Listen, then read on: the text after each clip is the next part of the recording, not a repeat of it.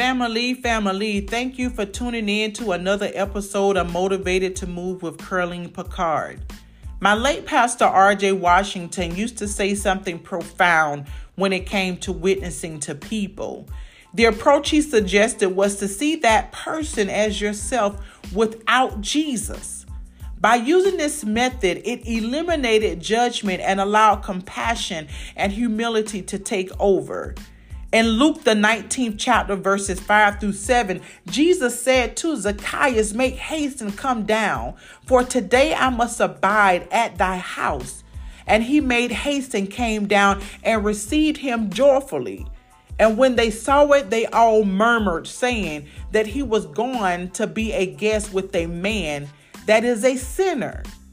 I motivate you today that as God visits you and calls upon you, let those who murmur do just that murmur.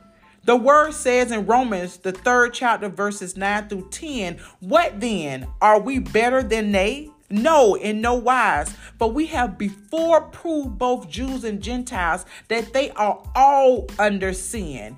As it is written, there is none righteous, no, not one.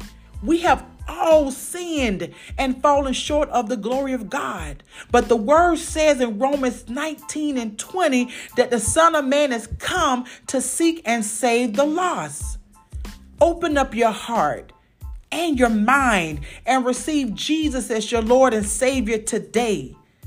Zacchaeus was a publican who was despised during that time and regarded themselves as unrighteous or not worthy compared to everyone else. Regardless of that, Jesus went to his house to offer him salvation without regard to what people thought. Today, he is meeting you where you are, despite what you have done or what you are doing. Today, the eternal gift of salvation is here, and God wants you to accept his gift. Stop comparing yourself to others. Stop rehearsing your sin. The Bible says to work out your own salvation. If you are not pleased with your lifestyle or the things that you have been doing or how you've been conducting yourself, allow God to come into your life along with the Holy Spirit and creating you a clean heart, a renew a right spirit in you. It's time to receive. Romans 10 and 9 declares that if thou shalt confess with thy mouth the Lord Jesus and shalt believe in thy heart that God hath raised him from the dead, thou shalt be saved. For with the heart man believeth unto righteousness, and with the mouth confession is made unto salvation.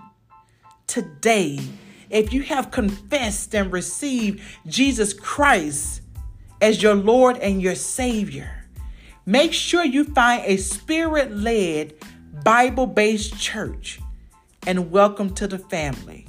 Now go do you.